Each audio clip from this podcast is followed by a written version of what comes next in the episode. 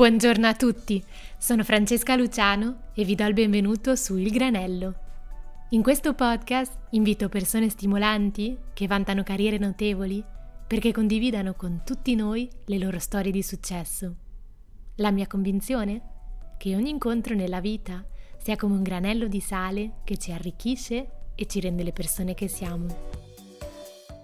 Ho il piacere di presentarvi oggi Alan Della Noce, con più di dieci anni di esperienza nella progettazione di accessori per aziende faro come Dolce Gabbana, Ermenegildo Zegna e Gianfranco Ferré, Alan si occupa attualmente dei progetti di moda e accessori per i marchi del gruppo Piaggio e allo stesso tempo insegna al Politecnico di Milano. Ed è proprio lì che anni fa, durante i miei studi in moda e gioiello, ho avuto il piacere di conoscere questa persona appassionata, tenace e esperta. Con Alan abbiamo parlato della differenza tra design e stilista. Siamo entrati nel mondo degli accessori, scoprendo che nelle borse, come nell'arte, ci sono archetipi e canoni da rispettare, ma anche di nuovi trend nel mondo del lusso e consigli su come sfondare in un mondo creativo stravolto dalla pandemia. Ringrazio molto Alan per fare parte del mio progetto e se l'episodio vi piace non esitate a diffonderlo e a seguire la pagina Instagram il Granello Podcast. Buon ascolto! Buongiorno Alan, come stai? Bene, grazie. E tu come stai? Molto bene, grazie. Per chi non ti conosce, potresti presentarti brevemente? Certo, allora innanzitutto grazie per avermi invitato. Uh, ti posso dire che sono uh, un designer, ho una competenza specifica nel mondo dell'accessorio e della pelletteria. Ho studiato al Politecnico di Milano dove insegno ancora adesso come professore a contratto da sette anni e uh, collaboro con uh, diverse aziende appunto nel mondo della pelletteria e dell'automotive. E quindi potresti raccontarmi mm, il tuo percorso, quindi come sei arrivato a, da studiare al Politecnico ad insegnare come professore e appunto di cosa ti occupi oggi? Certo, allora, um, come dicevi tu, il mio percorso è partito proprio dal Politecnico di Milano. Diciamo che in un certo senso è un luogo nel quale mi sono trovato a casa perché ho compiuto qui i miei studi e eh, ci sono poi tornato dopo, dopo, anni come professore a contratto eh, proprio perché Uh, avevo l'obiettivo di portare quella che è la mia esperienza professionale con le aziende e uh, metterla al servizio degli, degli studenti, quindi in, un qualche modo aiuto uh, gli studenti nei loro progetti e li aiuto a coltivare il, um, il loro talento. Quindi in questo senso il, um, il, Politecnico è un po' la mia casa e il mio mondo è quello del design. Mm-hmm. Il disegno industriale come viene concepito al Politecnico mi ha sempre dato la possibilità di coniugare questa vena creativa con un approccio più concreto alla, alla conoscenza, no? quindi eh, la creatività affrontata come un metodo logico di progetto. I primi giorni appunto del, del Politecnico mi ricordo sempre queste frasi del, del, tipo qua non vi insegneremo mai ad essere degli stilisti se non dei progettisti, quindi sono d'accordo con te sul fatto appunto di, di questo approccio molto incentrato sulla concezione, no? Ma assolutamente sì, l'approccio del Politecnico non è quello stilistico, proprio perché è diverso il punto di partenza. Lo stilista parte da se stesso, dal proprio estro e vede il prodotto e le sue collezioni come un, uno strumento col quale esprimere la propria creatività e solo successivamente, uh, se sono fortunati, gli stilisti trovano un pubblico di riferimento, cioè un mercato che si identifica con i valori e con l'estetica che loro esprimono.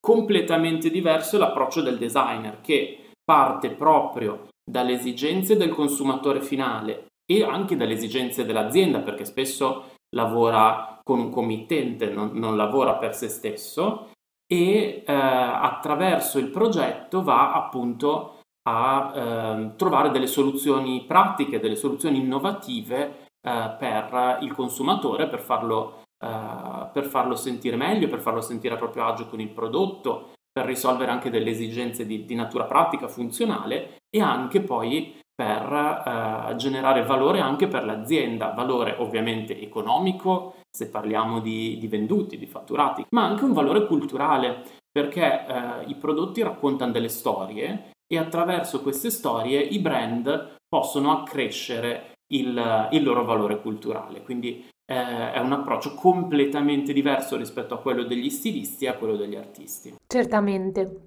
Quindi dicevi? Tornando al, al mio percorso, quindi eh, durante gli studi al Politecnico di Milano ho seguito anche un corso di alta formazione in design del gioiello che mi ha permesso di um, essere selezionato per quella che è la mia prima esperienza lavorativa, in realtà un tirocinio per il gruppo The Beers.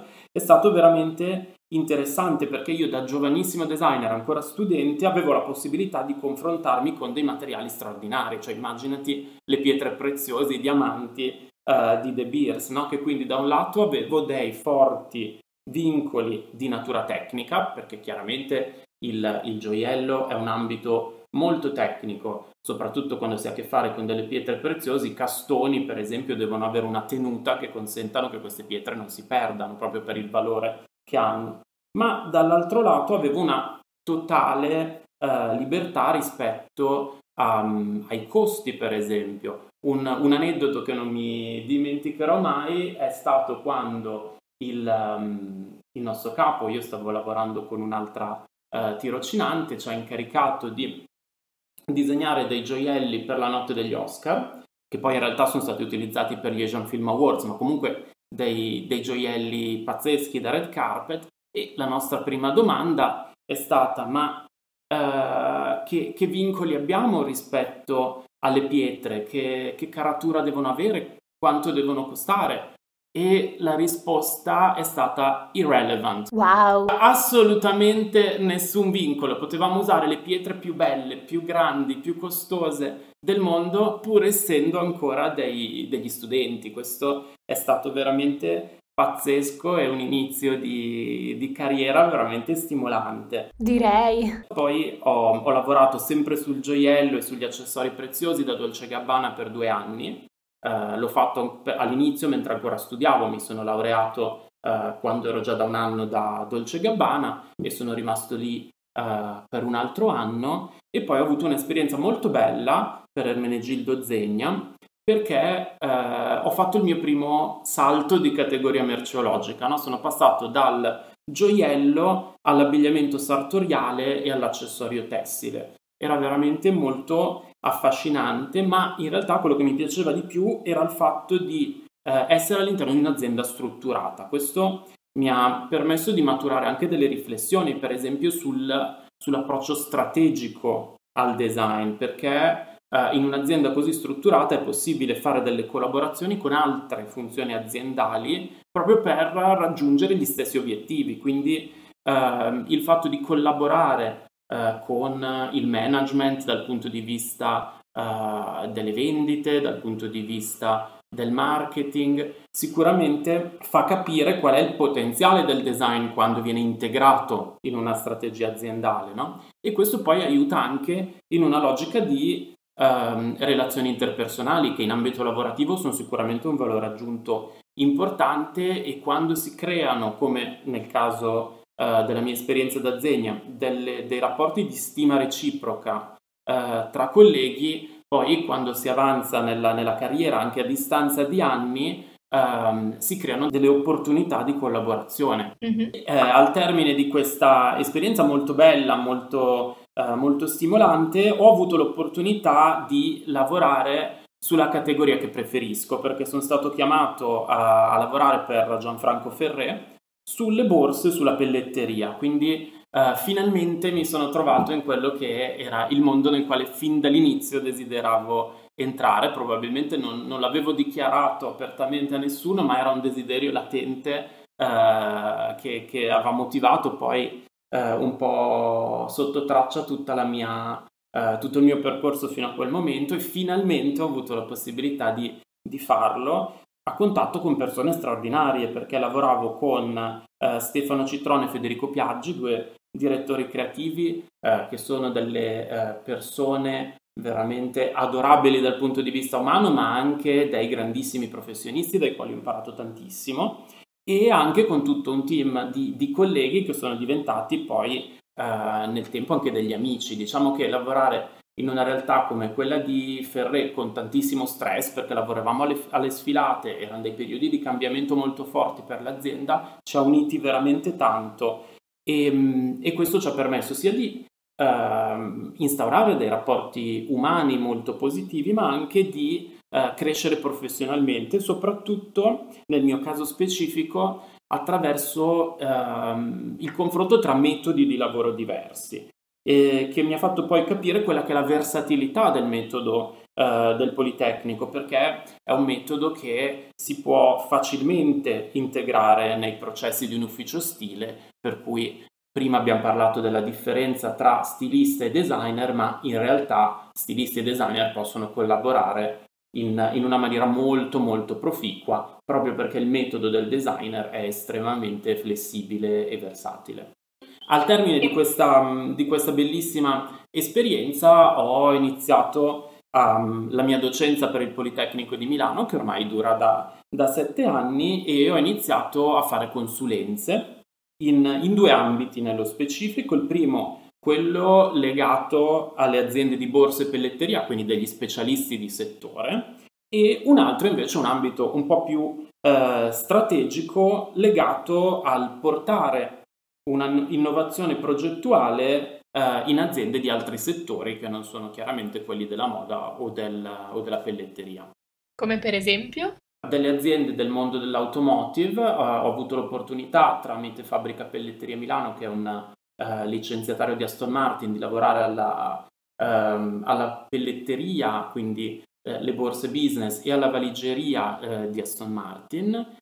Ho, un, ho, fatto un bellissimo progetto uh, per um, il gruppo FCA, quindi Fiat Chrysler, su, su Lancia tramite il Politecnico di Milano e uh, con, uh, con, il gruppo Piaggio, per il quale lavoro ancora adesso. Scusami, mi chiedevo quindi qual è la, la, relazione, come sei visto all'interno di un'azienda appunto di automotive in quanto designer e designer di accessori? È sempre molto eh, complicato innanzitutto da un punto di vista lessicale. Lo so che sembra strano, ma eh, quando si, si, parla del mondo dell'automotive all'interno delle aziende, eh, le parole che noi siamo abituati ad utilizzare nell'ambito della moda e del design hanno dei significati diversi, per cui quando noi parliamo di accessori, per esempio teniamo le borse, le calzature, eccetera, ma se si entra in, in, un'azienda automotive gli accessori sono gli alettoni delle auto sportive, i parabrezza degli scooter, per cui già lì è un po' eh, complicato. Ma nello stesso tempo è un'opportunità straordinaria perché, perché le categorie eh, del mondo fashion, che vengono chiamate poi lifestyle nel mondo dell'automotive, ehm, ci danno l'opportunità, in quanto creativi, di tradurre quelli che sono gli heritage e i valori del, del, brand, dei marchi, del settore automotive in nuove categorie di prodotti che sono appunto quelle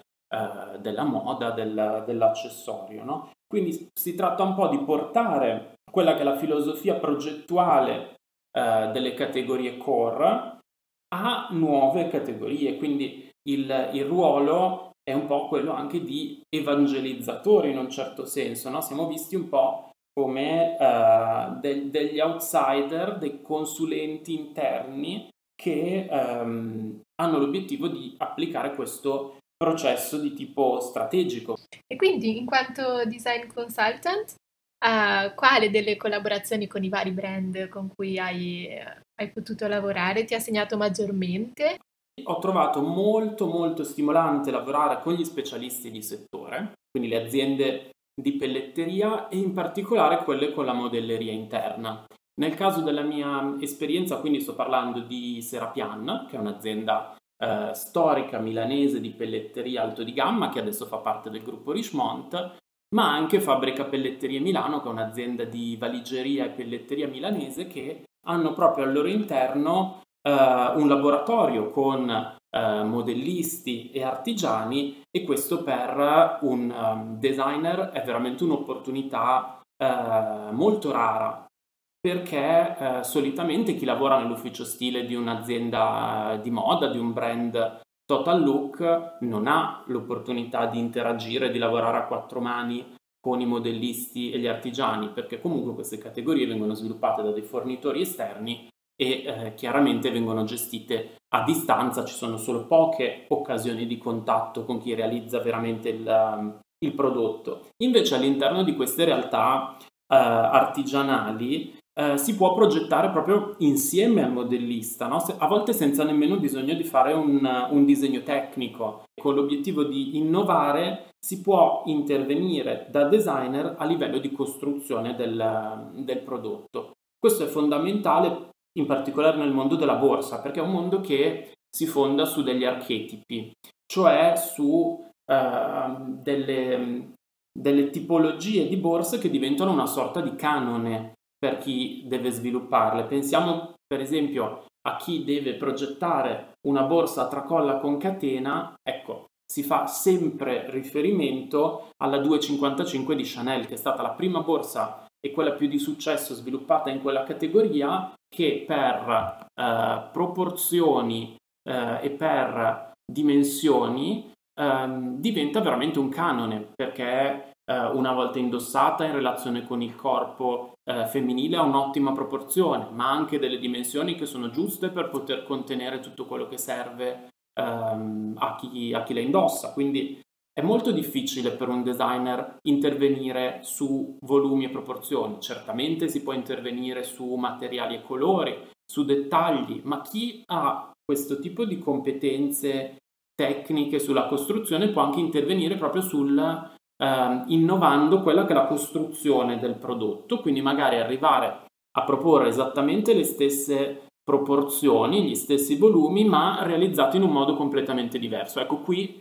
sta veramente la differenza tra chi si limita a fare styling e chi invece è un, un vero e proprio designer che va a innovare anche il processo. Quindi questa è un'opportunità che, che ho avuto che mi ha veramente reso più, più forte come progettista. Mm-hmm. Invece c'è una collaborazione, un progetto su cui hai lavorato che, che non è andato bene? Allora, mi... neanche sotto tortura ti farò dei nomi. Ti posso dire che ci sono dei brand che eh, in qualche modo limitano il, il, ruolo del designer un po' a quello di illustratore o, o di stylist. Quindi sono aziende per le quali è più importante il disegno piuttosto che il risultato finale. Io invece ho un'idea molto chiara nella mia testa che è quella che il disegno per me sia solo uno strumento, cioè certamente il disegno non è il fine. Il fine per il designer è sempre quello di generare valore. Mm, sono d'accordo che ci siano uh, professionisti che invece si trovano molto a proprio agio con questo tipo di approccio. Io personalmente preferisco o un approccio innovativo anche di processo sul prodotto o un approccio strategico e, e, vedere il ruolo del designer limitato a quello di illustratore sinceramente mi fa, mi fa un po' male. Sono d'accordo, è un buon, un buon, insight perché effettivamente mi sembra un po' una cosa quasi del passato, sì, l'idea che appunto lo stilista fosse quello che disegnava bene, il designer anche, tutto. Ora penso appunto che tu abbia ragione che sia una cosa un po' superata, ora quello che si mette più in valore è decisamente l'innovazione, il appunto come una persona pensa e l'approccia al progetto più che appunto il disegnino. Assolutamente sì, però eh, ti devo dire che ci sono veramente ancora tante situazioni qual- nelle quali è, è richiesto il, il, concetto di designer come illustratore, soprattutto all'interno degli uffici stile delle, delle aziende di moda. A mio parere però è anche un po' controproducente perché mi è capitato spesso di vedere dei, dei prodotti molto brutti, disegnati in maniera molto bella e vedendo il disegno effettivamente chi deve scegliere sia eh, magari soprattutto una persona che non ha le capacità eh, di immaginazione di, un designer o di un creativo, ma magari un marketing manager, un, un qualcuno di più invece magari più legato al merchandising al, o, al, o, al, sales, um, vedendo dei bei disegni pensa che il prodotto sia, sia, bello, cioè nella sua testa se lo immagina come un prodotto vincente e, e, in realtà poi manda avanti e seleziona qualcosa che non, non ha invece un vero appeal a livello di prodotto. Ok, e quali sono per te i trend futuri? Pensi che appunto anche solo la pandemia impatterà uno di questi settori tanto non frivoli, però tanto effimeri e...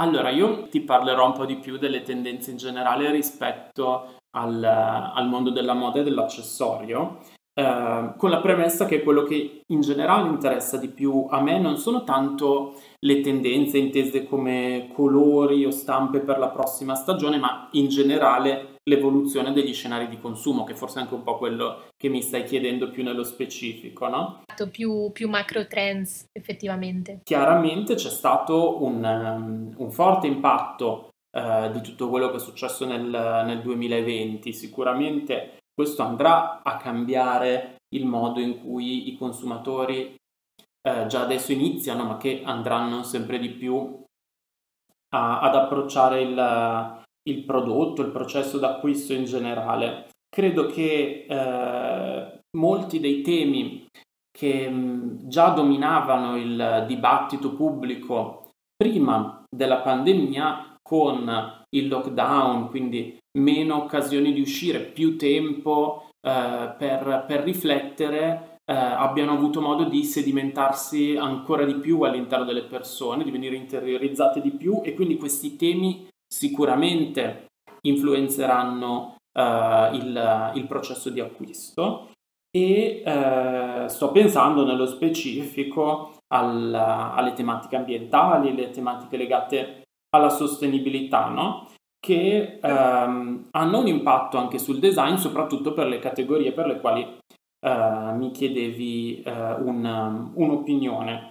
E credo che la, la, prima tipologia di eh, cambiamento sia sulla scelta di materiali e lavorazioni, perché eh, ci sarà sempre di più una tendenza a quello che è sostenibile ma non solo a livello proprio di materiali e lavorazioni, quanto anche un'attenzione al ciclo di vita del prodotto, che sarà sempre più lungo, proprio perché ehm, in una logica di eh, minor spreco di, di, risorse, il fatto di eh, far durare di più i, i prodotti che si, che si, acquistano sicuramente ha, ha senso e qui eh, parlare di, di lusso eh, significa parlare di, di qualità, eh, significa parlare di qualcosa che non è frivolo. Quindi rispetto alla tua domanda, io trovo che queste categorie abbiano un, un potenziale proprio legato al, alla durevolezza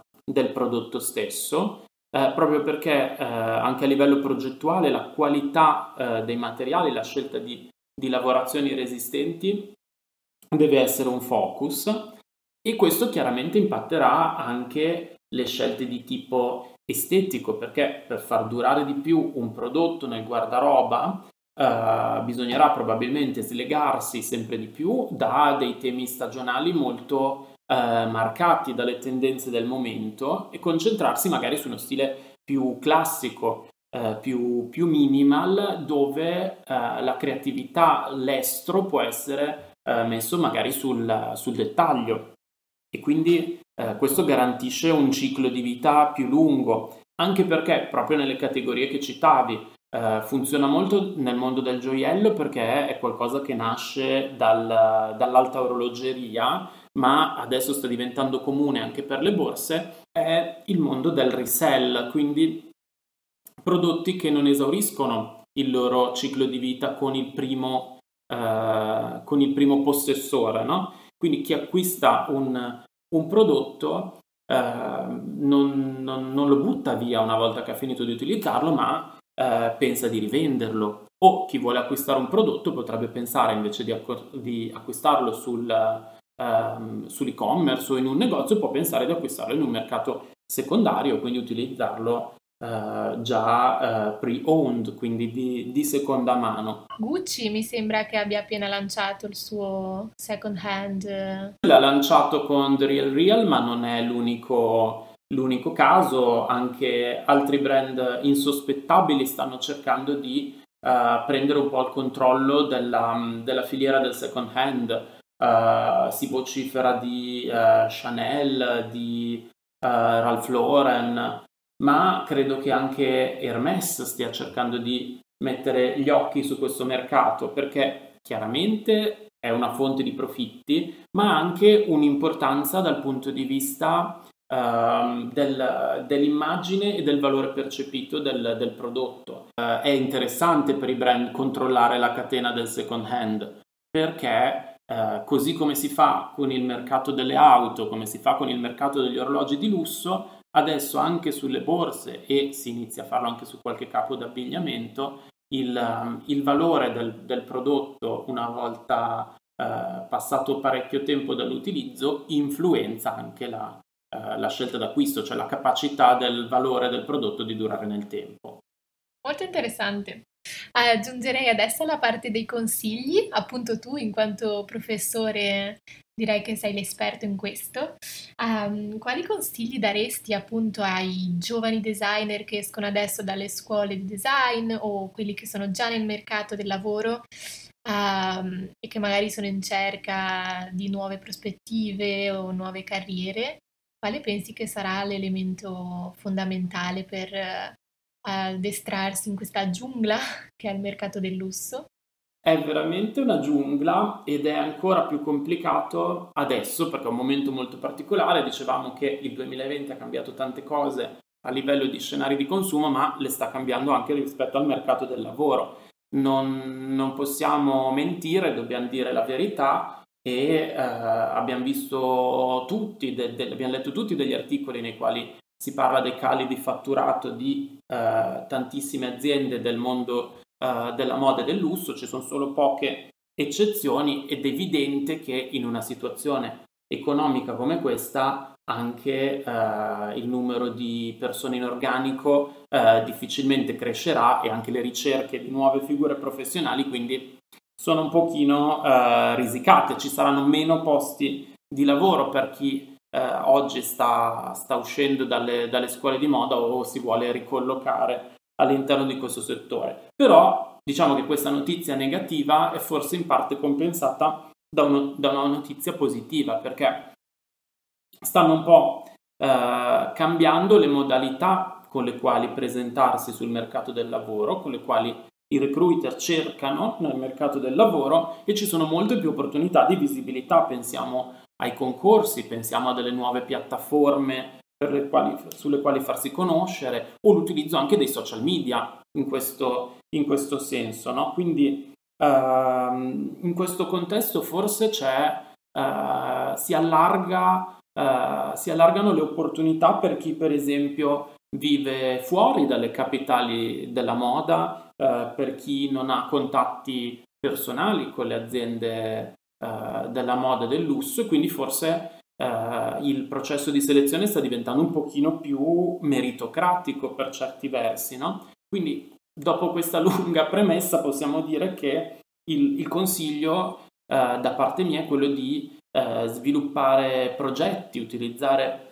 questo, questo tempo a disposizione per avere del materiale anche molto per personale dal punto di vista dell'approccio progettuale e condividerlo il più possibile per farsi notare su, eh, partecipando a concorsi, su piattaforme per creativi o... Scusa, quali sarebbero le piattaforme a cui alludi?